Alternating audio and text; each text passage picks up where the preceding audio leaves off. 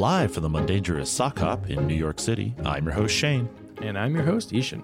And welcome to episode three hundred thirty-three of Total Party Thrill, a podcast for game masters and players where we discuss our campaigns in order to inspire yours. This is Actual Play Season three, Episode fourteen. In this episode, we are continuing our playthrough of the fifth edition D and D adventure, The Magister's Masquerade, from the sourcebook Strixhaven, A Curriculum of Chaos.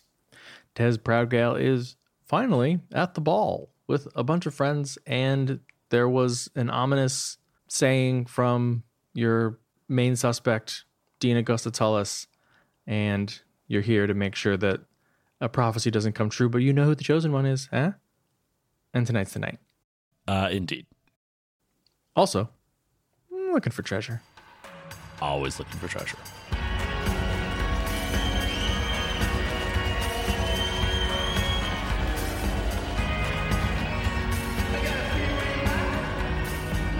So who is in our menagerie of, uh, of accomplices at this point? Goodness, it has ballooned from the usual group. Okay, so it is Tez, who is, I believe, currently dressed as a Rakshasa here at this masquerade ball. Mm-hmm.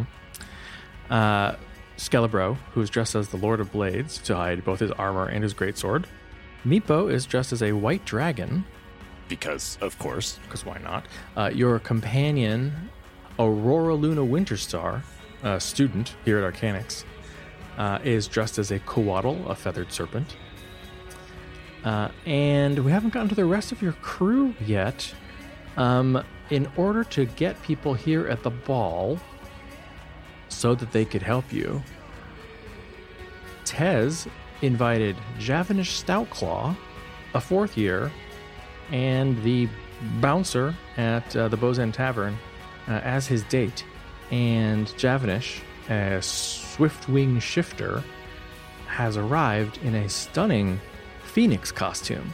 He's actually dyed his fur a bright red-orange to look like fire, and when he shows up, he snaps his fingers like, hey, and his entire body becomes limbed in red flame that doesn't burn. You look for a moment to realize it's fairy fire. That is very cool, Javanish. Yeah, yeah, you know, I've been uh, practicing. I went to the ball last year and, you know, I wasn't happy with my costume. I was like, oh, what if I could do it again? And guess what? I can do it again. I mean, that's a good use of a reroll.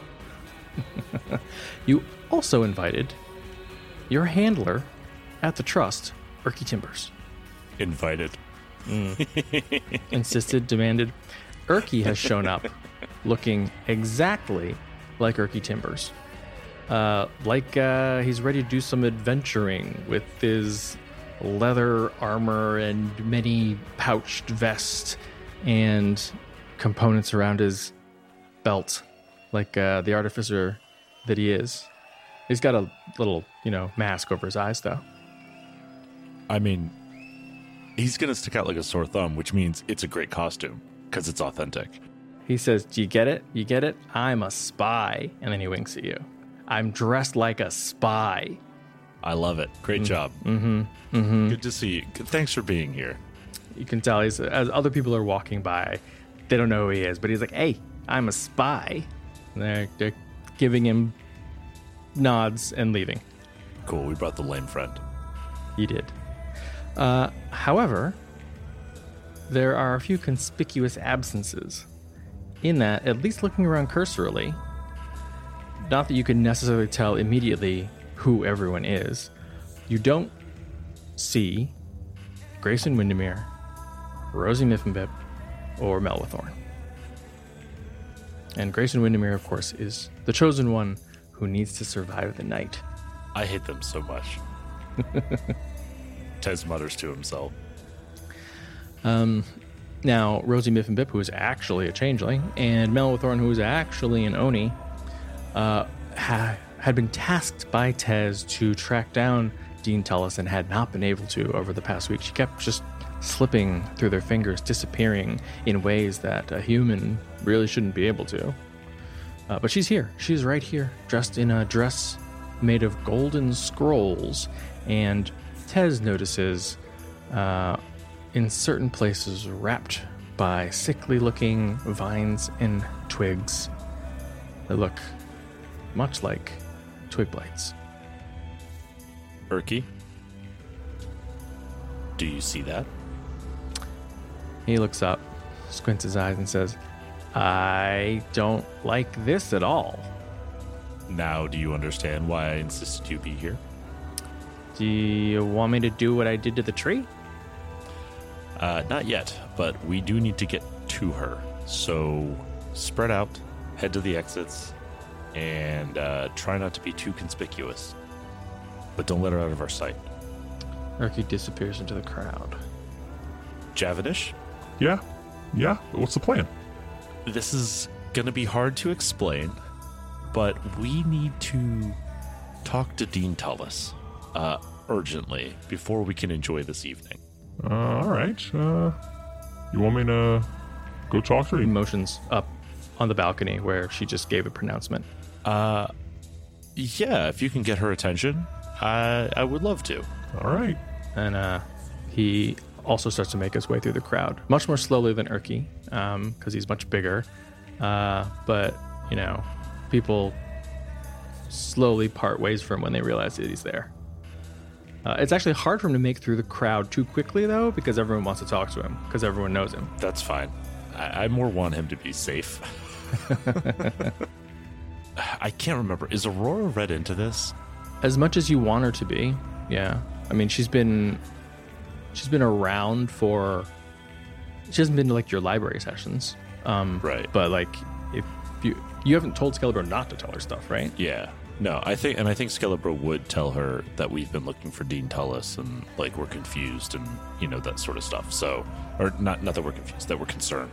Um, so I think that would make sense. Uh, I guess, is she bought into this, or is she bought into the uh, the dance and masquerade portion of, of this evening?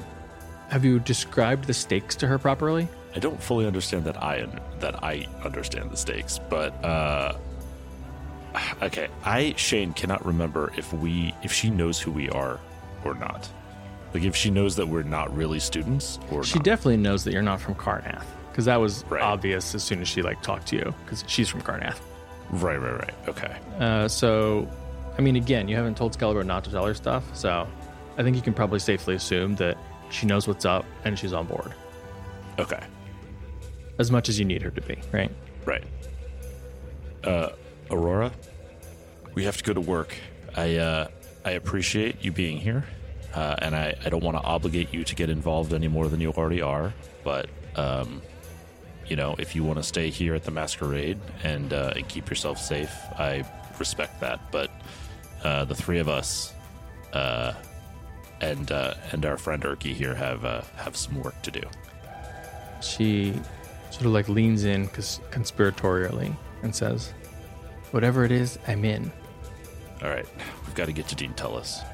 And she turns, and both of you look up at the balcony, and the Dean is gone. Scratch that. We need to find Dean Tullis. Uh-huh. Uh, just then, the music gets quieter, and you can see that uh, the dancing slows as people realize something else is about to happen. No one seems shocked. It seems like it's part of the night. The music fades. The hall falls silent, and dim lights rise to illuminate the towering statue of Magister Kalemma, the eponymous magister of this masquerade, uh, for whom this hall is named. And after a moment's stillness, the statue begins to speak. Students of Arcanix, says Kalemma, in a voice that booms through the hall, yet echoes as, as if coming from afar. Always remember the chain of which you are a part. Wisdom is shared, learned, added to, and passed on. Links are added and lost, but the chain of tradition connects us all. Those who were, who are, and who are yet to come. And as the statue stops for a moment, the, the hall starts, bursts into applause. What a... happy message from one of the founders. But then everyone does seem surprised when the statue keeps speaking. And it says, But be warned, there's a harsh lesson you have yet to learn. When the mistakes of the past are forgotten, that dire past will return to haunt the present. Beware, mages, of the shadow that reaches for you even now. And this time, the statue falls silent and stays that way. And everyone starts looking around, a little, a little confused, a little bewildered, a few worried faces. Um, it's... You can hear a couple people saying, things like this have happened before. Sometimes the statue warns uh, about, like, you know, stick together, there's danger, or or whatever. Um, it's not that they don't come true. It's it's just that, you know, nothing terrible has, has happened in recent memory. But the statue seems to know what's up. Aurora, this is what we were talking about. Let's find the Dean. So the entire dance floor area is going to be difficult terrain as you move through. So groups right now, you have Javanish looking, you have Erky looking. Um, what about the three of you? Aurora's going to stick with Skelebro. Uh, Where if if you all three are together, she'll be in a group uh, with the four of you or the two of them or whatever. Yeah, I think Skelebro and Aurora should split up, and Meepo and uh, and Tez will split up. Great. Okay, give me perception. Yeah, start with that. And then give me one for Skelebro, who has advantage. Yeah, Skelebro's good at this. Uh, yeah, so Skelebro's very good. Uh, he has... I never write down these bonuses, and that is what slows me down. Uh, he has a eighteen plus four is twenty-two. Nice. And Tez and Meepo have a uh, an eleven. All right. So for our purposes here, the three of you have been in combat enough where, like, you don't know thieves can't, right? But I assume you can read each other's faces and movements, and, you know, you, you can communicate mostly silently if you need to. Agreed. Uh, so I think, you know, across the hall, there's enough light where, like, if you can catch glimpses of each other, you see each other's faces or whatever, like a few hand motions, and you can get the gist of, of what's going on. So it's not Tez and Meepo who notice, it is Skelebro, um, who sees that the Dean has come down to the dance floor and has been moving through the crowd.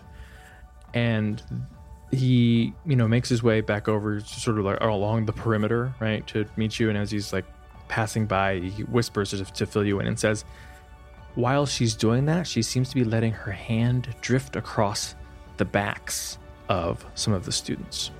And this reminds you of what Javanish originally said at the Bozen Tavern when people got ill, was that she was very touchy-feely. She was very friendly, glad-handy with the students who later became ill. Uh, we have to get everybody out of here. Uh, how far away is she? Uh, it's a big hall. It's like one hundred fifty feet square. And she last Skelebro saw, because he keeps losing her in the crowd, which confuses him. She's in a giant dress made of golden scrolls. Um, although, to be fair, this whole place is full of, like, crazy costumes, right? Like, you can see there's, there's like, two people who are dressed as, like, literally life-size centaurs with, like, the body part and, like, moving horse legs. And you're pretty sure there actually aren't centaurs who go here, so you're pretty sure those aren't actual centaurs. So she was in the middle moving east, but can't spot her right now. But you can try other checks, including, you know, acrobatics to try to move through the crowd, more perception checks. You uh, could, you can, I don't know, clear the place, whatever you want to try. Uh, this is a big, like, uh, ballroom type thing. So it has, like, large, like, chandelier type lighting hanging from the ceiling, right? It does right now. What it has is, like, long strings of lights that have been hung from, like, wall to wall. They're like they're like crisscrossing. Skelebro, give me a boost. I don't know what you're planning, but I'm sure it's not a good idea. It's a horrible idea. But he bends down anyway and boosts you up. I would like to grab the uh, the lights. Okay, so this, this, once you get above the crowd, so the ceiling is more than two stories tall. Uh, he can basically, like, boost throw you up, and then you're going to need to crawl a bit, like, it's a climb. Sorry, you'll need to climb the wall. I can do that. All right. At full speed. At Give, rogue speed, you might say. ah, yeah. Give me um, regular second story work, actually, which is just straight up. You climb at normal speed, and you have um, cunning action. Uh, I do. Cool. Okay. Give me an. I climb very give me an, fast. Give me an athletics check. Mm. The limits of my capabilities mm. have, have landed. Do you whisper uh, to Eladra? Yeah, I whisper to Eladra. Don't fail me now. Uh, okay, all right. ten plus three minus one is a twelve. All right. Uh, so this is old stonework, so there are plenty of handholds. You almost slip because it's been worn smooth from centuries of people, who knows, maybe doing the same thing. But you're able to climb um, up the wall, and you get, mm, let's say, thirty feet off the ground, and uh, you're by one, well, you're by actually several strings of lights. Well, now that I have this vantage point, can I see her? Ah, what's your passive perception? Uh, like twelve? thirteen. You, yeah, you see her. She's at the edge of the dance floor on the opposite side um, of the room. And you see her because there's actually this like dim glowing green light illuminating her face. It, it looks like she's like turned away from you, but it, it looks like there's something she's holding in her hands that she's looking at, and it's making her face glow green. And then it fades away, and she turns and starts moving through the crowd again. You said this is one hundred fifty feet away? Mm, right. Yes. I mean, I want to clear the room. You do? Wait. Okay. You do do you know how to clear the room. Now, you know enough, right? Your intelligence nineteen right now, that mm. that could cause a stampede with this many people in here, with, as crowded as it is. So you think you could yes. definitely clear the room, but you don't know how safe that would be. Of course, staying here, who knows how safe that is? Yeah, I don't think it's very safe anyway. Uh, uh okay, you guys fan out. I will try to direct you to her, but move quickly. She's on the far side, around the outside. Uh, basically the exact opposite side of the room. Just go. I'll keep an eye on her. All right, so everyone spreads out. They go in two different directions uh, and stay close to the edge so that they avoid the crowd as much as possible. Okay, and they're heading over there. Um, it'll probably take, you know, a minute or two for them to get over there, given the crowd. Are you doing anything in the meantime? Or are you waiting for something to happen? Yeah, I'm, I'm concerned that she's going to leave or something like that. So, but yes, I am just trying to keep an eye on her. Uh, and actually, I think um, Skelebro is... I, I think I'll tell Skelebro to just go straight there. Like, just barrel through the crowd. Okay, start pushing people out of the way. Just like yeah. Lord of Blades would. Right, exactly. He's in character's method. It does still take him a while to work his way over there, and you notice you keep you keep just missing her, losing her in the crowd, and then she'll pop up again, and then you'll you'll lose her again. And it seems to be the same with Skelebro, right? He's trying to move just directly straight across, um, but then you know every like twenty feet or so, he like stops and tries to like regain his bearings before plowing ahead again. Um, and when he gets to the other side, he stops, and you realize he can't find her. Well, where does she go? Because I was trying to like be able to signal them, like to to close in on her. Give me a perception check. Oh wait, I have a Lodge's blessing. Also, Tez is just the weirdo who's like hanging out on the wall, thirty feet in the air. This is like the ultimate wallflower. I rolled a nine plus one, uh, plus three is thirteen. I got my passive score again. You do spot her, though. She's on the west side now, um, near the um, uh, p- punch table. And so you, like, wave all of them over, right? Okay, they begin to converge, and uh, she's talking to some students, uh, and then she whirls around before uh, Meepo is able to reach her, uh, and basically starts backing up toward the western exit. Perfect. Uh, Tez will grab the lights and swing across the room.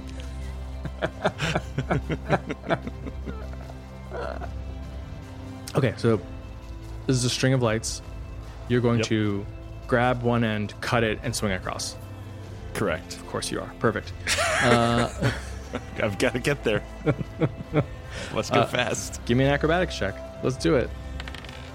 Uh, it's going to be fine. It's a uh, a nine plus seven plus four is twenty. twenty. twenty is great. You, what are you going to use to cut? Rapier or like dagger? Uh, this is this feels like more of a dagger job. Actually, to be honest, this feels scorpion job. This feels like an all-purpose tool job, right? Nice. Like, okay. yep. like, th- like this is just, you know. Yeah, you whip out your all-purpose tool. It of course turns into the right tool for the job, which is a box cutter.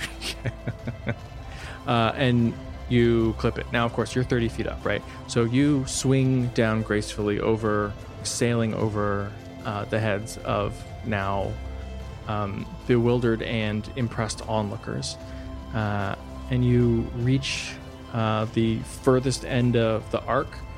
Because you got a twenty, you have a couple options here. You can leap off it, and you will have traveled, let's say with your momentum, you can make it halfway across, and you can be near the uh, outer wall, and then make your way up through the least crowded part to get there as quickly as you can. Or you can try to Spider-Man this thing, and when you're on at the top of the arc on the other side, grab onto another try to grab onto another say no more light light and cut that one to continue to swing. Okay, I'm Spider-Manning. Acrobatics. I, oh, I don't get a I don't get a Lodger's Blessing for this one. That's expired. uh, but I rolled a fifteen plus seven is twenty-two. Okay, so here's what happens. You grab onto another one and you slice it with the box cutter, and it falls with you Spider-Manning on this thing. Now, the others, though, because the whole thing is held up together like a web, also begin to fall away. So now all the lights begin to the, the whole canopy of lights exactly begin, to, begin to drop toward the crowd and then swing out toward the walls. You, however, are can also continue to swing, and let's say, yeah, I think you can. You'll be twenty feet away from the edge of the crowd, and you can perfect land with a what is it? Oh, more than a twenty. You can land gracefully and keep moving uh, with a flourish, if you will, and a bow. Uh, to applause. Hey, this is this is the entertainment for the night, apparently. A quick bow, and then immediately bolting for that exit. Okay. So all of you are now in pursuit of Dean Tullis. Yes. Um, and you, I think, are fine without trying to get everyone to exit from the masquerade because the Dean is leaving? Yeah, exactly. As long as the Dean leaves, masquerade can go on, you know, with slightly modified lighting. Great. Uh, so there's only a couple of corridors between here and the western exit, and you are booking it. You're the fastest of all. Actually, you and Aurora seem to be equally fast. Oh, impressive. You've seen her run before, and she she carried Rampart without seeming like he weighed anything. Um, she's also a rogue? Uh, she's Dampier. Does she, oh, does she get uh, cunning action? She is fast and strong. Oh. Yeah. Okay. Well, uh, so she's keeping up with you. It's cool that she's as fast as I am when I'm dashing. You don't know if she can do this all day like you can, but for now she's she's as fast as you. She's keeping up, and both of you um, emerge. It, it's like those um, those double doors, those like school double doors where it, where it has like that bar across mm-hmm. the center, right? And each of you like burst through one, so two of them open at the same time, and the sight that greets you on the green outside of Coloma Hall is not what you expected. It is not the Dean. In fact, the Dean seems to be maybe, you'd best guess, two hundred feet away down the road. Instead, there are trees here. Trees that were not here previously. And these trees don't look healthy. They actually look very sickly, maybe even dead. Burn them. Uh, they are standing here doing nothing right now, so you could certainly try to do that. Aurora, I can't explain how I know this, but we need to burn these things. Interesting. Well, the others, the others run up right behind you. They've all caught caught up to you now. Uh, Meepo, let's burn these things. You know what to do. You want him to Scorching Ray? Yeah. Do it. I want so him to Scorching Ray. There are two that you can see in front of you, uh, probably forty feet away. Uh, so roll it and roll damage. So these are these are attack rolls, and I think it's three rays at base level, right? Uh, pulling that up right now. Uh, it is... Does he want to... Three rays. All three on one, or... Um... I mean, how many trees are there? Two that you can see. So, uh, it'll be two and one, then. Okay. So, the first two on left tree. Okay. I rolled two sevens, so I'm hoping these trees don't have much in the way of A C. Um, uh, Meepo, what is your spell attack? Charisma's good now. So, yeah, it would be... Plus six. So thirteen versus A C.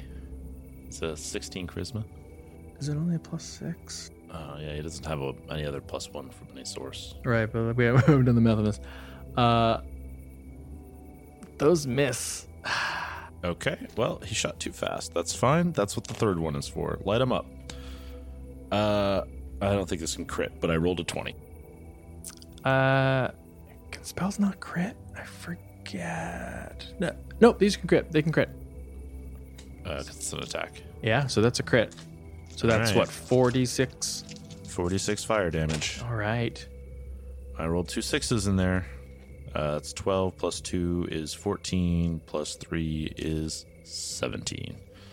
So what was a motionless, dead-looking tree... Uh, gets hit square in the middle of its trunk, burns a deep, deep hole into it. Uh, the fire seemed to do a ton of damage to it, uh, and it screams. Uh, above the hole that you just created, another one opens that's jagged, almost like a toothy maw, and a, a wail of pain Uh, comes out of it, and its its roots begin to buck, and its branches uh, grasp like like fingers, and it pulls roots out of the ground and begins moving towards you. And the other one is stirring as well. Are we rolling for initiative? Um, let's do this. Do you all want to fight them? Oh, we are all fighting. Uh, ooh. The Dean is leaving. Uh, you three, deal with the trees. I'm going after the Dean. Which three are you pointing at? Well, there's only three other people here, right? No, it's everyone. Javanish is here, oh. Erky's here, um, Aurora, Meepo, Skelebro, you. Yeah. Okay, so then... Your whole posse. So then the... Yeah, so then the U three is... Here, do this. Bring at least Skelebro and, and Meepo. Yeah, I'll bring Skelebro and Meepo. Right. Uh, and I'll point to, yeah, to Erky and... Uh, Erky and, the, uh, and Javanish and, and Aurora and be like, you three, handle the trees. Burn them. Erky, last name Timbers, uh, obliges. r- rubbed his hand together, his hands together and says, with pleasure. Uh, and he, you've seen this before actually, belts out another Scorching Ray at the same tree. Um, these drive home, and now the tree, it doesn't have leaves because it, it looks dead, but now all its top branches are on fire, so it's almost like uh, fall foliage. That's still coming, though, as is the other one, and now it um, flings its roots, and these, these vines lash out almost like whips. One grabs Erky, and then another one from the other tree lashes out at Tez, but misses. Uh, well, good luck, Erky. I'm leaving. He says, it's fine. We've got this. We'll catch up. So Tez, Meepo, and Skelebro peel off to the right to avoid the oncoming trees, circle around them while uh, the others take up uh, positions. And yes, you're we outmaneuver it. The forest, correct. Perfect. You're moving as quickly as you can. You can hear uh, now and see in the distance, in the dark, uh, movement, much lower to the ground, almost like the grass is following you. And you can see just occasional uh, a glint of gold in the distance, um, reflecting off of uh, Dean Tullis's outfit. Behind you, you can hear... Um, casting of, of spells, actually the same kinds of spells that you uh, remember from your duel. Uh, Javanish claps his hand together and there's a peal like thunder, and uh, one of the trees is like surrounded in uh, glowing force and almost shaken apart. Um, and he's like, yeah, yeah, that's right. And then in the middle of uh, his exclamation, you can hear behind you, it's cut short. And I am going to roll this out. I need d sixes. Okay, uh, and as Tez turns back to look what's happening, it looks like the fight is going very much in his friend's favor. Both trees, uh, one tree is down and in flames, and the other tree is on fire. Uh, but Javanish has stopped talking because protruding from his throat is the tip of a blade. And he topples over to the side and hits the dirt. And you can see behind him, now visible, is Rosie Miffenbip. But she doesn't look like herself. Her skin is gray, and there are protrusions like knotted wood all over her. And next to her, from nothingness, appears an ogre mage whose skin is no longer blue, but also that same bark-like gray tone that Tez has seen before, only once, in the people who were enslaved to the Gulthias tree. And Rosie's dead, unseeing eyes look down at Javanish's still form, and she pulls the rapier out of his neck and starts toward Erky. Tez does some quick math. If Rosie and um, uh, Melathorn are corrupted by the tree slash the globe slash uh, Dean Tullis, it is probably already too late. In which case, they can't stop the prophecy, and therefore, they have time for vengeance. And so Tez says, we're going back. All right. Simultaneously, as you begin to start back, from the shadows appears a small figure who rushes out um, and slices off uh, with one quick motion Uh, the root that is entangling uh, Erky. He doesn't seem surprised at all to see the gnomish librarian. He says, it took you long enough, Ercy. Erky and Ercy?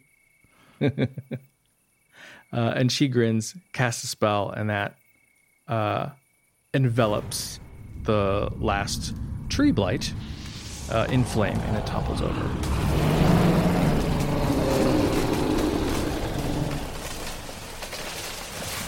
Uh, and then they both square off. Well, all of them, Aurora, who's Aurora, Erky, and Ercy, square off against Rosie and Melathorn. Do you continue there, or after the Dean? Uh, Erky, keep her safe, and keep them both safe, and then turn back after the Dean. As you're running after the Dean, you hear your ascending stone perk up. Just for a moment, and it's a quiet, almost withdrawn Erky Timbers that you hear, who just says, I promise I'll do my best. And with that, Tez runs a little bit harder. And you can tell that she seems to be leading you directly back to Archaea Memorial Hall, where her office is located. Because every time you turn a corner, you can see again just a faint glimpse of gold that's gone. Um, does she seem to be taking the fastest path? She does. The most okay. direct path. Yeah, then we will... Uh, this is... Hmm. She knew she was being chased. Tez knows that you can't do this forever. That eventually she'll turn around and we'll walk into a trap. He also knows there's an alternate way into her office. Mm-hmm. Because he left an alternate exit from her office. Certainly did. Uh... Yeah, so at, at a diverging path, he will say, "No, wait, this way," and they will run up to the, I guess, to the roof, right? Because mm-hmm. that's yep. that's to the roof of the what tower. They did before. Yeah, so, and I, I mean, there's no reason I don't have a rope of climbing. It's just in a bag. I have a bag of holding. um, yep, secure it. Rappel down quickly, and then in through the window of her office, and there's no one there. Uh, we are backtracking towards her now.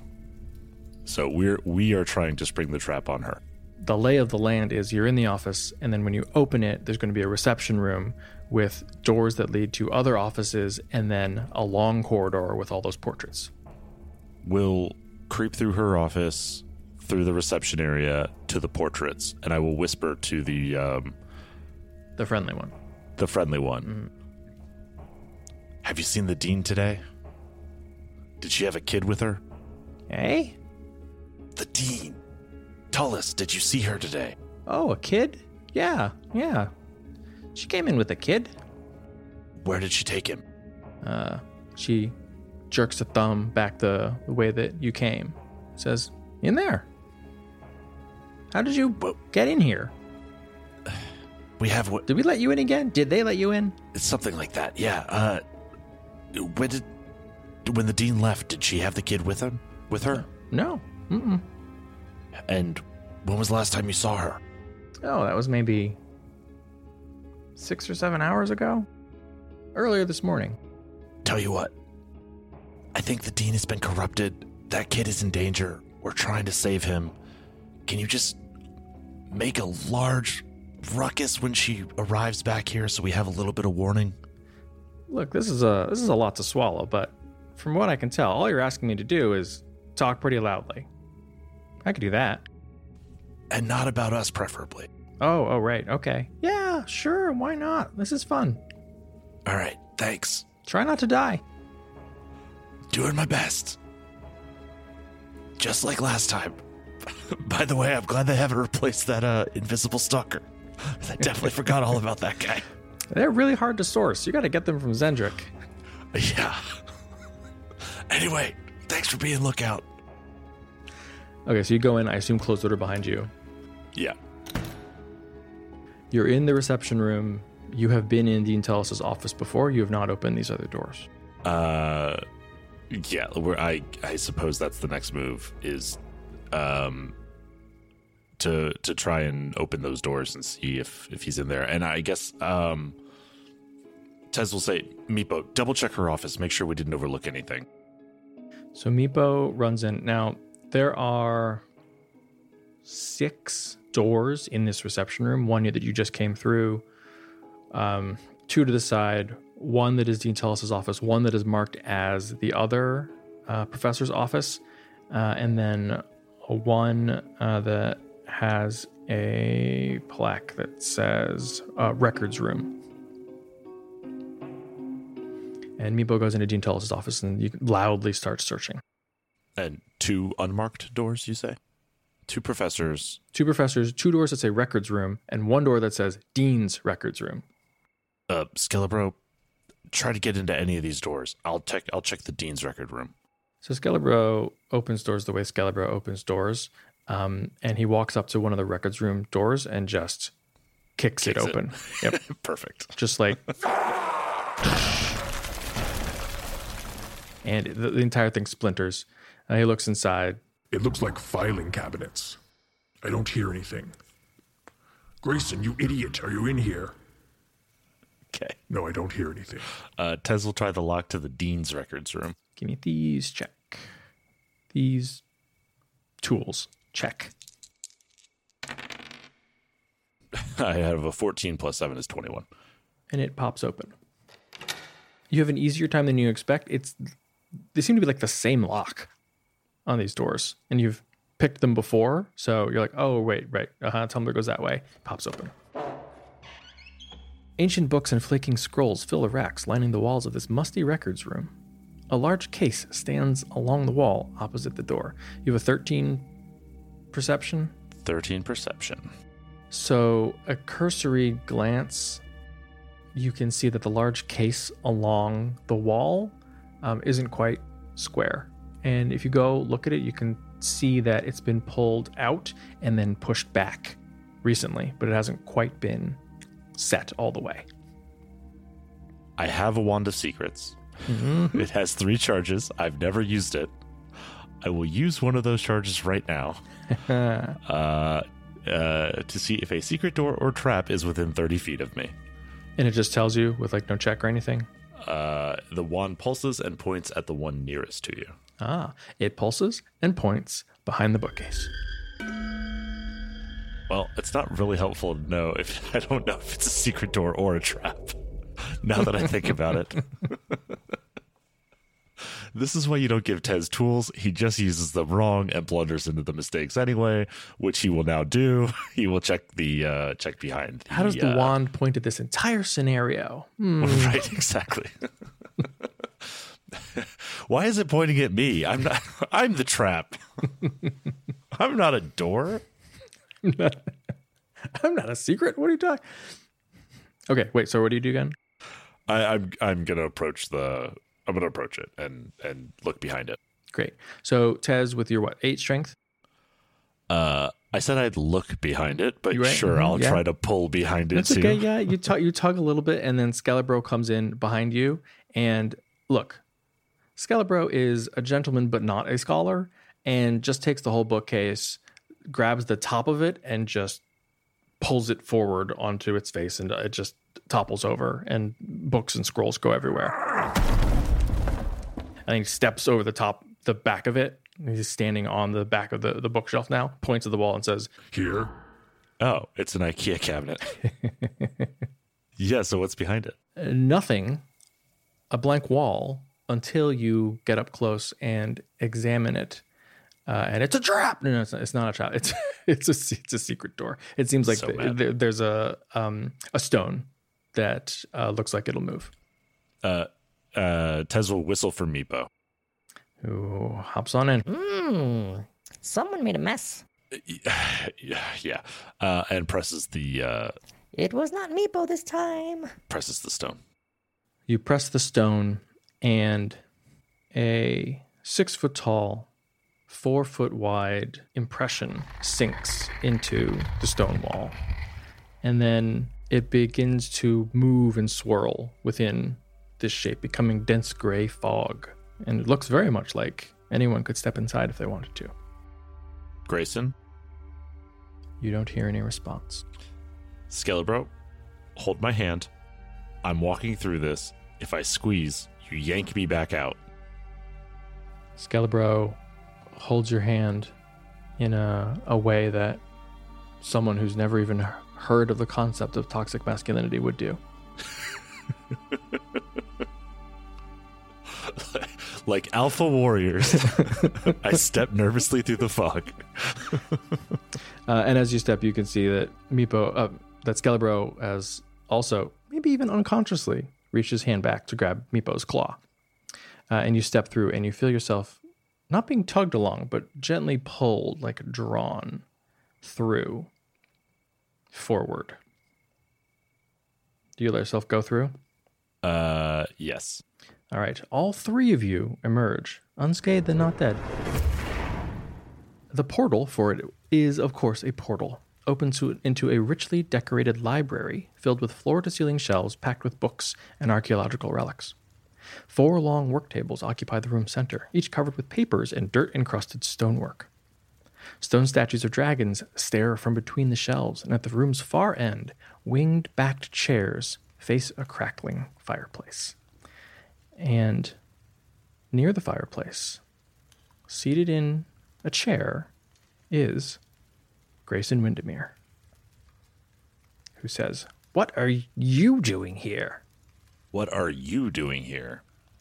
I, um, and he pauses for a second, then looks around, almost like he's just realizing where he is. It says, "I was meeting with Dean Tullis mm-hmm. about something important."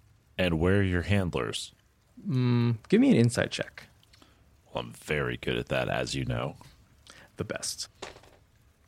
fourteen plus zero is fourteen. Aha. Um, he looks at you with disdain and says, "What? I have no idea what you're talking about." And as far as you can tell, it seems like he has absolutely no idea. Genuinely is an idiot. Okay. Where where are Rosie and Melathorn? That's... Oh. When was the last time you saw Rosie and Melathorn? They were right here. Mm, probably this morning? Yeah, I've got bad news about Rosie and Melathorn. You're not going to see them again. Is that a threat? No. Wait till the Dean gets here. That's the problem. I don't see what the problem is at all. What did the Dean tell you when she left? And he opens his mouth to, like, tell you what for, and then pauses, and you can tell he's got big gaps in his memory. Uh, Grayson, it really pains me to say this, and I can only offer this as a token of my sincerity, and he reaches over to uh, Meepo and retrieves the missing uh, missing medal. Aw. You are in grave danger right now. The Dean is going to kill you or worse. Rosie and Melathorn are, for all intents and purposes, dead. And the only thing keeping you alive right now is the three of us. And we're about to fight Dean Tullis to keep you alive. So, and he, like, flips the medal back to him, almost like a coin, because I think that's probably all it really is now. The ribbon is, is basically worthless. Wow. Uh Uh, flips the medal back to him and says, "You know how much it pains me to give this to you, but that's where we're at." Without taking his eyes off you, Grayson catches it in one hand pretty deftly, looks down at it, sticks it back in his pocket and says, "If you think for one minute that I'm going to believe the ridiculous lies..." And as he says that, he's like stepping forward with his finger outstretched, almost like wagging. And when he gets about five feet away from the chair that he was sitting in, he bumps his head against something invisible. Uh, and then slowly the outline of a glowing blue ring appears on the ground uh, around him. So the chair is in the center of this ring, and it seems like he's basically bumped against the ring. And Tez can tell right away. It's a magic circle. He's stuck in there. And he looks down. And Tez can see the, the sort of dawning comprehension on his face because, you know, he's been at magic school for three years. He recognizes a magic circle, too. And he looks up at you and doesn't say anything, but he, he seems freaked out. And hmm, behind you, you hear, "It seems that you were the one who sprung the trap instead of the other way around. I did think it strange that Meredith was speaking so loudly. She's not one of the death portraits. But I'm glad you've come." Uh, and then the gl- the um, foggy portal behind Dean Tullis, still arrayed in her scrollwork, fades away, and there's just a wall. "Hello, Dean Tullis.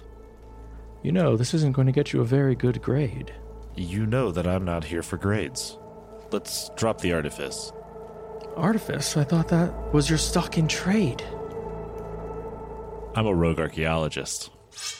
And he pulls his he pulls his rapier. I was just gonna say, them sounds like fighting words. Roll initiative. uh, all right. Uh, Skelebro now has advantage on initiative, so he rolled well. fifteen plus zero. Uh, you, yeah, fifteen plus zero. So fifteen. Nice, because Dean Tullis got a fourteen. Yeah, Tez rolled twelve plus four, which is sixteen, and Meepo is going to be something less than fourteen for sure. And I'm just going to stick Grayson in just in case it matters. So I think we're sixteen, fifteen, fourteen, twelve. Right. So it's Tez, Skelebro, Tullis, Meepo, Grayson at bottom of the round. Tez has pulled his rapier, but I don't think Tez wants to like attack immediately. Like I think if there's a there's something to be learned here, he would rather learn it. And most importantly, like the most important thing to learn is it doesn't seem that Grayson has been harmed yet, but what other harm could come to the school? Uh, Tez isn't a monster. Um, as well as like the Gulthias tree obviously is, uh, you know, concerning. So the more that Tez can, like Tez right now is still kind of in academic mode, but very threateningly academic, if that makes sense. So like, I, I think Tez is kind of like circling and like squaring up, but still trying to get information. So he will ask like, where was your expedition? Where were you corrupted? So this room is like sixty feet by eighty feet. So like it's a pretty big library, right? On the left and right walls are floor-to-ceiling books, and in the four corners are statues of dragons. Fireplace in one end, and like um, diagonal to the fireplace is the chair and the magic circle where Grayson is. Um, there are a couple of uh, tables with like arcane apparatus on them.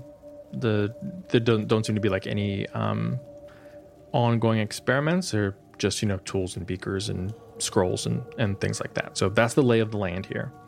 And she is sort of like slowly, almost casually stalking the perimeter of the room as you speak. And the blights? The blights? She, it seems like almost unconsciously, so runs a finger caressingly along one of the twisted vines wrapped around her. Says, the blights, is that what people are calling them? Blights. Hmm. Hmm.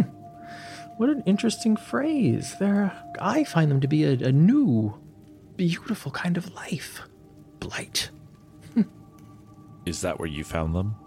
Oh no, they came to me. They spoke to me. The blights. From where? Do you not hear them in your mind? Talking, whispering, crackling? Uh, and for a moment you can see like, like a, a green glow from her eyes. She says, no, no, they were not my creation. I just appreciate them. The orb, yes. The orb.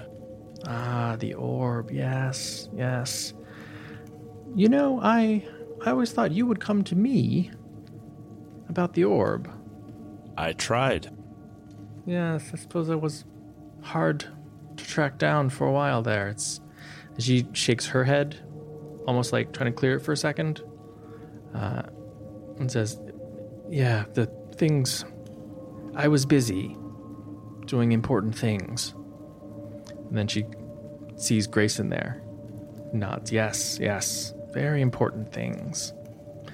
And he's almost like dumbfounded. He's not talking yet. And she continues to stalk the perimeter. Uh, and Tez continues to keep himself and his rapier between her and Grayson. Mm, okay. So then she won't continue. She won't make like the full circuit, right? Because that puts her like behind Grayson. So like when she gets sort of like to the um, north end of the room, then she'll like turn and start coming back down toward where the portal was. But you, you I think have perhaps outlived your usefulness. Certainly I wouldn't attempt to cross the magic circle. Yeah, like like e- e- I'm trying to stay equidistant between Grayson and her, right? right? Now, give me a quick Arcana check. Love to do that. That's a thing that I do. That's a thing that I've done better on other days. eight plus seven is fifteen. Mm, okay. So you know this about magic circles. They can be inside out or outside in, right? But they're uh, not both ways, right? Exactly. Um, I mean, not a normal magic circle, right? So it can keep things out or keep things in. And right now it seems to be set to keep Grayson in. You would suspect that means that you can just walk right over it. Now, once you're inside, uh, is it keeping humans in? Is it keeping humanoids in? You're not sure, right? Right. So, like, are you stuck in there once you get in there? You don't know. Got it. That's a problem for future me. That's true. Now, again, there are, you know that the the phrasing used to create these things sort of separates uh, objects into categories, right? So you can be like, keep out half-elves, keep out humanoids, keep out good-aligned creatures or whatever, right? But that means that it's very difficult to keep out disparate things. Right. Dean. Ah, yes, I do suppose I still am a dean, a teacher. She sort of rolls the words around in her mouth like they're new. May I speak to the orb, please? She whispers like a like a hiss and says, "You are speaking to the orb." What are you? What was I? That too. Right now I'm wearing this skin. Soon you will meet me face to face. Well, not you. I'm growing tired of this. Well, indulge me. I am, after all, a rogue archaeologist. Your game is up. I know you want to inhabit the Windermere boy to, I guess, give yourself another lease on life. But who are you? To what end? How did you end up an orb? When you say life, she starts cackling. She says, life. Life was silly. But I think I will I will reward you. It, you're a rogue archaeologist. Let me show you what someone who works in the field is actually capable of doing. And let's just do this in initiative order. You can tell she's going to attack, but it's it's your turn. Can I see the orb on her person? Uh, no. Okay. She does have like a satchel, though, like the kind of satchel you'd take on a dig, like leather, almost messenger bag-ish. Uh, okay. And you can see it's sort of like nestled in the scrolls. You, by the way, right? Let's just let's just remember you currently still are dressed like a Rakshasa. Correct. Uh, Meepo's a white dragon. Uh, Skelebro is the Lord of Blades. Uh, Grayson, unfortunately, was was did not have time to put his costume on. Not not at all an accident that I'm dressed this way. Just how I always thought I would face off against an ancient evil in orb, evil in orb form. Give me an insight check. Yeah. Ooh, eighteen oh. minus plus zero, eighteen. So you've talked with her long enough to know, like, pretty obviously, this isn't the dean, right? Yes. That you're really talking to. Um, but when you, like, turn to look at Grayson or, like, take stock of the room, you know, those those moments when your full attention is not on her, you have noticed it does seem like her demeanor changes just for a moment before it, like, sets itself again. And it feels to you like it's almost like there's some conflict within this person. Mm. Some, like, quick personality shifts that are happening. If you had right. to guess, you'd think the dean's still in there somewhere. Well, I see no reason not to destroy this room. Yeah, forget it. Thunderwave. All right, so you thunderwave her. Uh, I think I thunderwave everything, but yes. All right, that is a con save. thirteen. I believe my thing is fourteen, but let me see where I would find that. Uh, it is, whoa, no, it's it's sixteen. That seems high. You are level seven. I am level seven. All right, so she gets hit. Okay, yes, so two d eight damage. Wow, uh, fifteen damage. Ooh, wow, all right. Yeah, push ten feet away from me. That is going to knock her into a bookshelf. Perfect. Unsecured objects completely within the area are automatically pushed ten feet away by the spell's effect, and the spell emits a thunderous boom audible out to three hundred feet. That peal of thunder, like, ricochets in this room and nearly deafens all of you. Uh, Grayson puts his hands to to his ears, like, scrunches his eyes shut as he like screams in pain. No one's like hurt by this except for the dean, who was thrown backwards into the bookshelf, and you can tell adjacent bookshelves were already against the wall, but all of the books and the shelves themselves were like just like slammed against the wall. Uh, I, I like the idea of there like suddenly being just like a an explosion of like scrolls and, and loose leaf papers and stuff like confetti, like like raining around the office now. Sure, yeah, coming coming down from the ceiling, ancient, irreplaceable scrolls. I'll be the judge of that. But she's just looking at you. Um, obviously you did some some damage, uh, but she just smiles and says, "You think I care what you did to the shell?" Is Tez doing anything else? Uh, Tez is not. Um, but I believe it's Skelebro's turn now. It is. Skelebro has extra attack. Mm-hmm. Skelebro will charge the dean and attempt to grapple her. An acrobatics check. Okay, that's a five. Yeah, I, I don't think I can roll that low. Um, my athletics is six. My roll was thirteen. She's grappled. Okay. Again, like a creepy smile on her face. So, talk to me about disarming. Well, she's not holding a weapon. But she is holding a satchel. She's holding a satchel. Um, I I think her arms are pinned, right? Yeah. By by Skelebro. Anyone could walk up and just cut it off her. Okay. Like it seems to be just a leather strap. That's what we will plan to do. Okay. Um. So. Yeah, I, I guess I mean Skelebro has an extra attack, but like, there's not really a lot to do. I guess headbutt her. I ah, guess mm-hmm. he will. Shove her to the ground. Right, like basically, just, just ta- he's just tackling Ooh. her. Basically, mm, that's a that's a twenty. Uh, I rolled better. I rolled a fifteen plus six is twenty-one. Okay, so she's on the ground. Boom. Okay, great. That's at least inconvenient for her. uh, yeah. I mean, I think that's it. She's she's on the ground, so she has disadvantage. Um, she's gonna. Cast a spell. seventeen A C on Skelebro. I don't think that will hit Skelebro. Mm.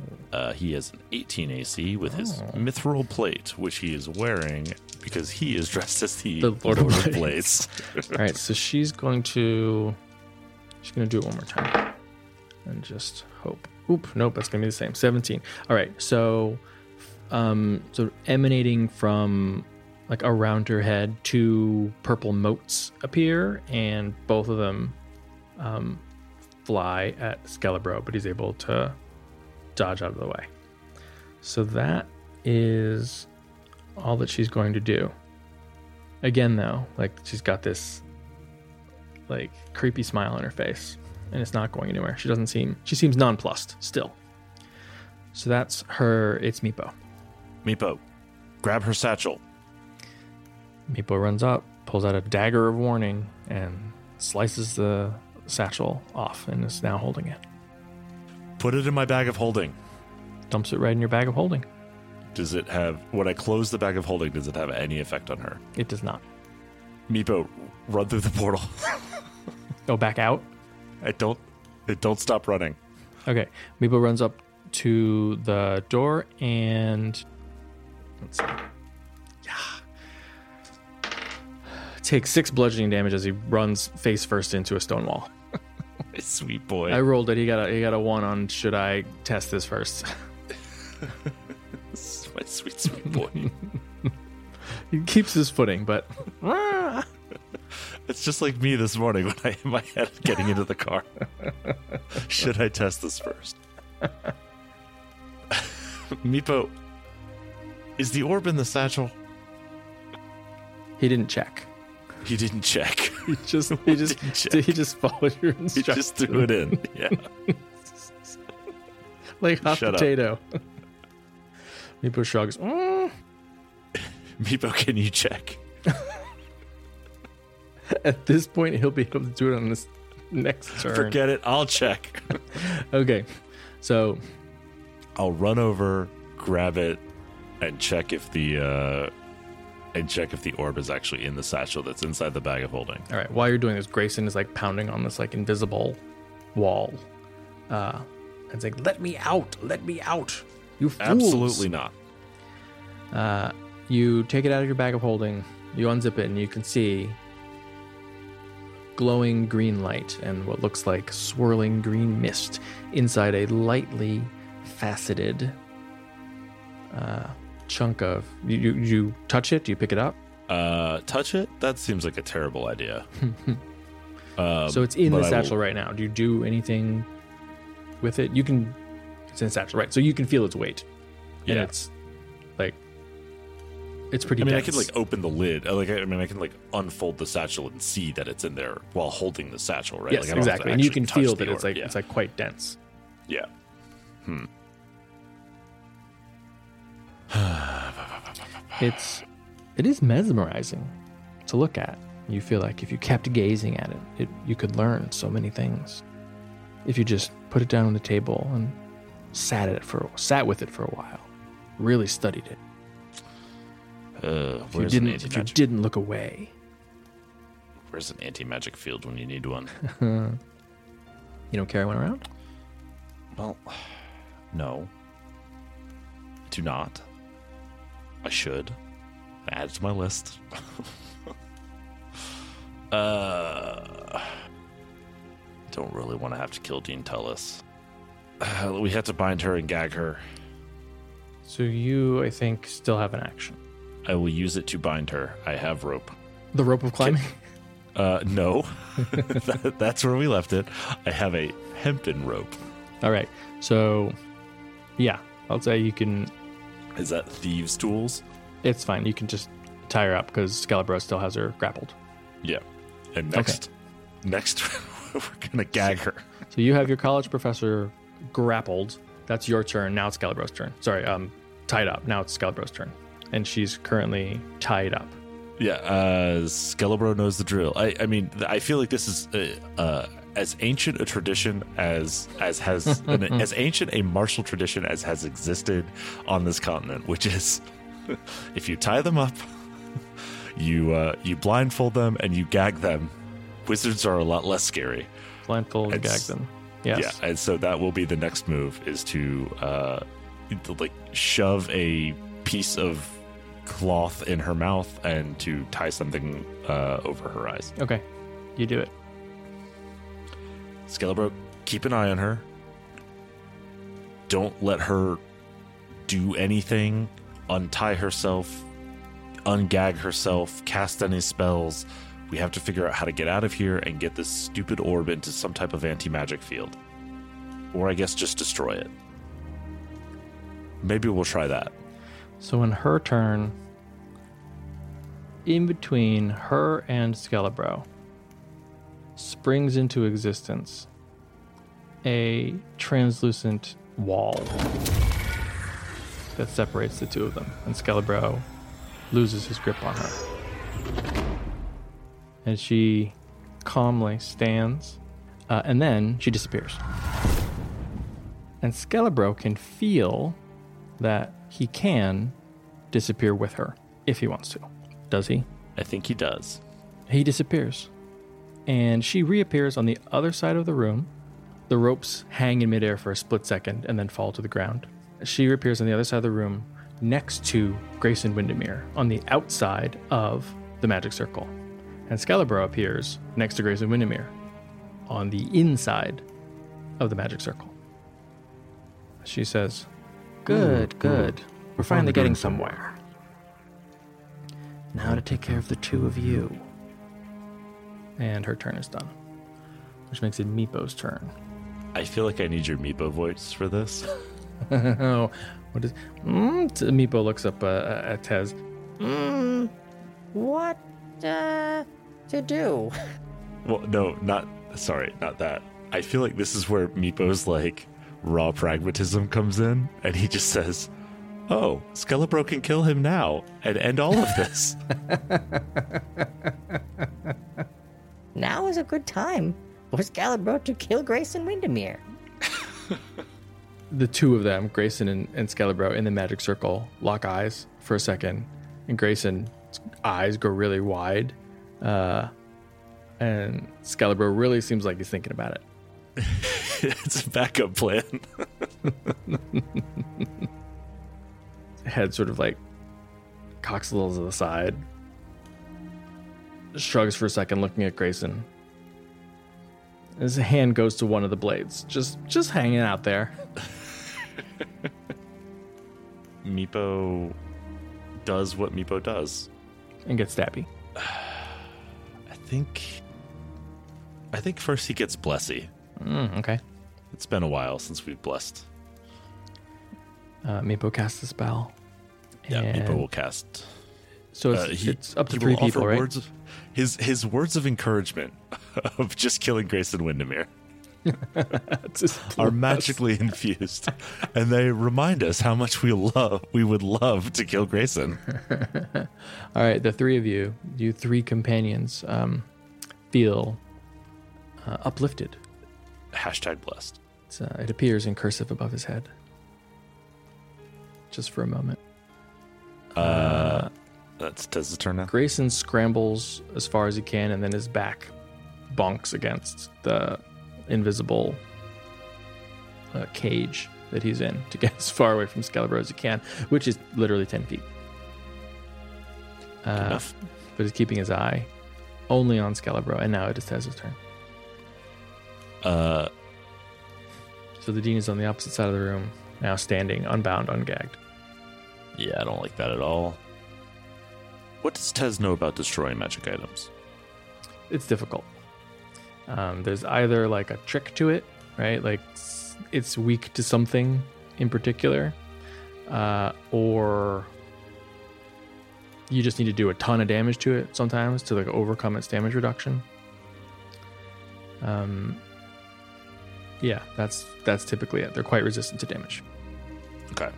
Um. And is there any apparent exit in this room now? Uh, as far as you can see, no. There is a fireplace, but you don't know if it's like a real fireplace with a chimney, or if it's just a magic fire. Tez is working on a new theory, which is that hurting the Dean will uh, possibly bring her back around. Uh, and so he is going to walk up and booming blade the Dean. All right. Uh, give me an attack. Uh, fifteen plus eight. Uh, do it. All right, it so hits. She is booming bladed. Uh, she is sneak attack. Uh, no, she's not sneak attacked, is she? Uh, Skelebro is adjacent and not incapacitated. Oh, you're right. Even if there is a wall of impossibility between them. Mm-hmm. Uh, okay, so we'll add that in. Uh, we'll grab ourselves a D eight. Uh, not great damage. Five plus three plus three is eleven. Plus five is sixteen magical piercing damage. Definitely hurts. Uh, and if she moves, she takes more. Yeah, if she willingly moves five feet or more, she'll take uh, two d eight thunder damage. What do you like do or say when you stab your professor in the side? Uh, her name is Augusta, right? Augusta, where is the exit? How do we get out of here? Fight the orb. Give me a persuasion check. Uh, I will use my blessed die on this because I absolutely forgot I had it, even though I just cast it.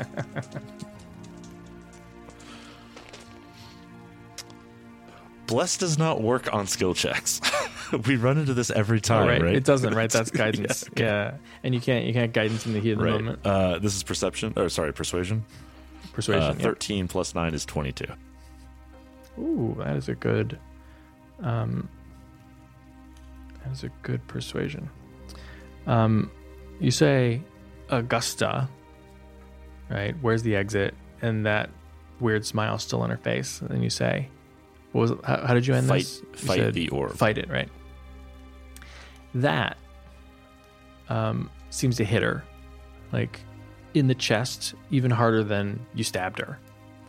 Um, it doesn't cause damage, but she like clutches her head and l- like uh, like it hurts, uh, and then shakes it to clear it and looks at you again with that creepy smile and says, "Your tricks won't work. I'm wearing her." But of course, your trick did seem to do something. Did seem to work, yeah. So that was wishful thinking. So that's Tez. It's Skelebro. Uh, Skelebro will attempt to uh, step through the barrier.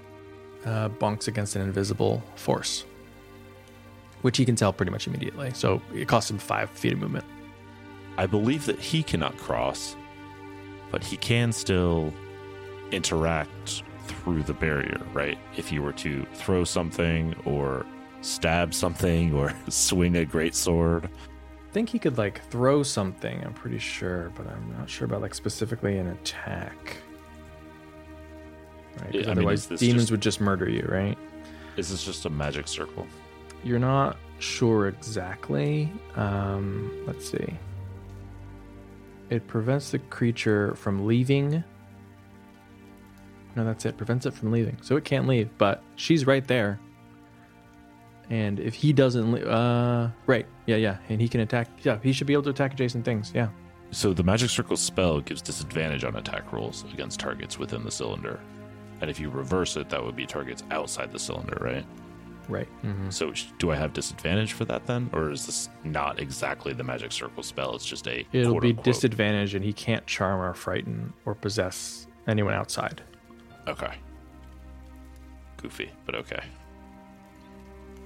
Uh, well, there's nothing there's nothing charming about a greatsword. So I think that is uh I, I think that's Skelebro's approach, right? Is that like pain and shouting uh, may may wake her up.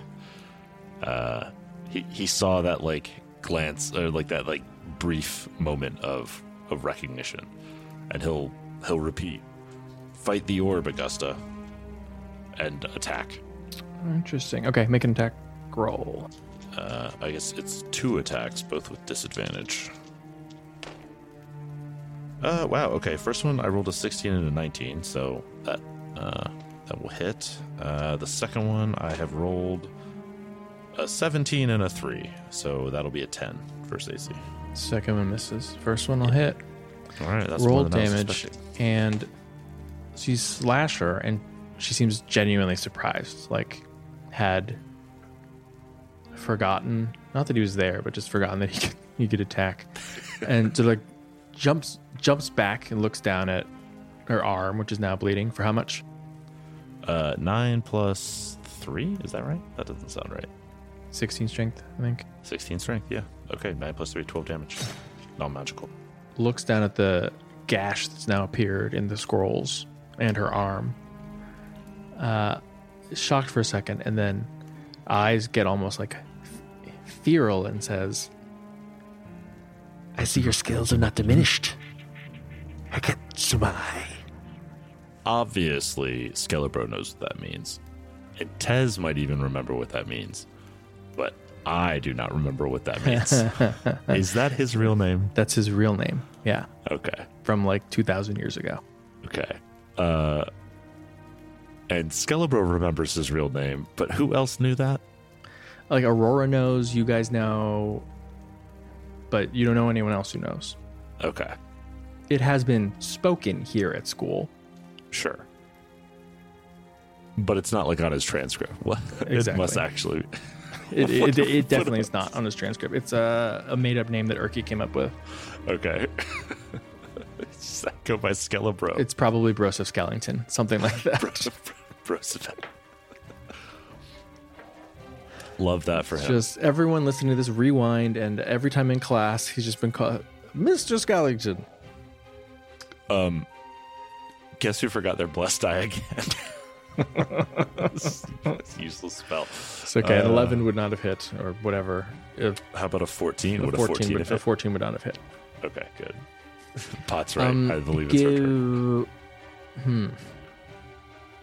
And uh, I'll say this. No persuasion check necessary. Um, after, like, that feral look, um, she's, like, wholly focused on Skelebro right now. And, but she, like, grips her head again and then shakes it off. And oh, now her eyes are just glowing with green mist. She turns back to Taz and with a sneering and dismissive look. sixteen A C? That will miss. Ooh, and a crit.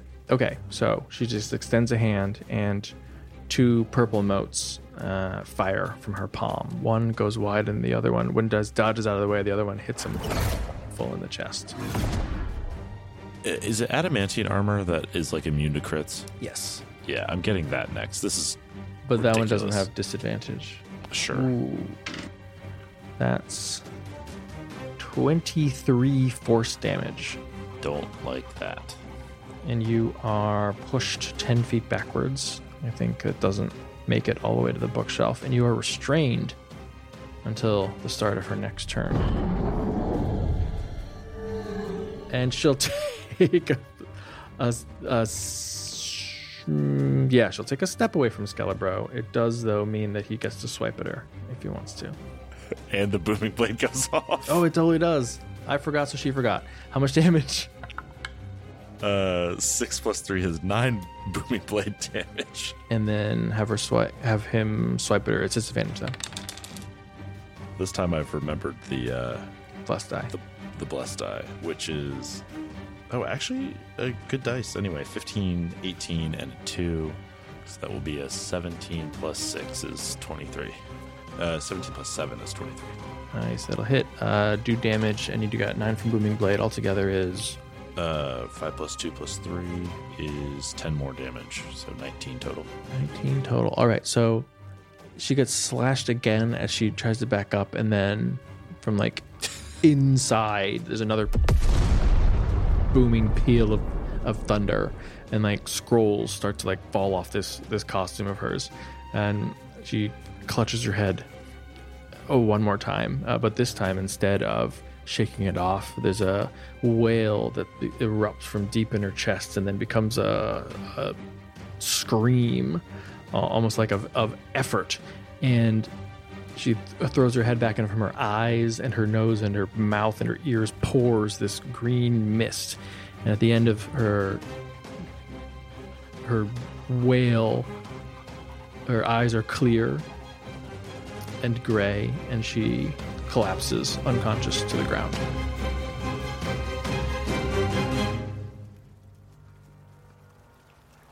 But the mist begins to bubble, slowly moves down closer to the ground and forms into a vaguely humanoid shape. It becomes closer and tighter and smoother and clearer, and you can see the mist is forming into a person, still limbed in green light, but very much a solid person, a gray-skinned woman with pointed ears and a wide laughing smile that doesn't touch her eyes. Behind her, ten feet away, is Skelebro, and Tez can see, for the very first time, a look on Skelebro's face that he has absolutely never seen before, because it is fear. And she looks at Tez and she looks back at Skelebro and says, Ketsumai. And Skelebro, like, gulps, a big gulp, looks at Meepo, looks at Tez, and says, This is Gulthias, vampire lord and high priest of the temple of Ashardalon. Or as she was known in my day, Ashardalon's shadow. Killed by the very dragon she served. And her smile goes away instantly when he says that. And she, like, hisses at him and says, Not killed, betrayed, staked, trapped in torpor. I slept, I dreamed. I dreamed of plants. I've never liked plants. Perhaps it's because I was underground. They reached up, up into the sky to grasp, to claw, to kill. And when I awoke... just a few months ago, When I awoke, I found my dreams had begun to come true. Akatsumai. You cannot resist the name, the name that I gave you. Of all of my loyal servants, I have chosen you. You are chosen to aid in my reawakening. And Skelebro's face falls when she says this. She looks down at the Dean, gives the body a little kick, and looks over at Tez and says, I am done with this game. I don't need to kill you right now. And there's a sudden uprush of air as the ceiling explodes. And above you is the night sky. She and Grayson and Skelebro all rise into the air and begin to float away, leaving Tez and Meepo trapped on the ground.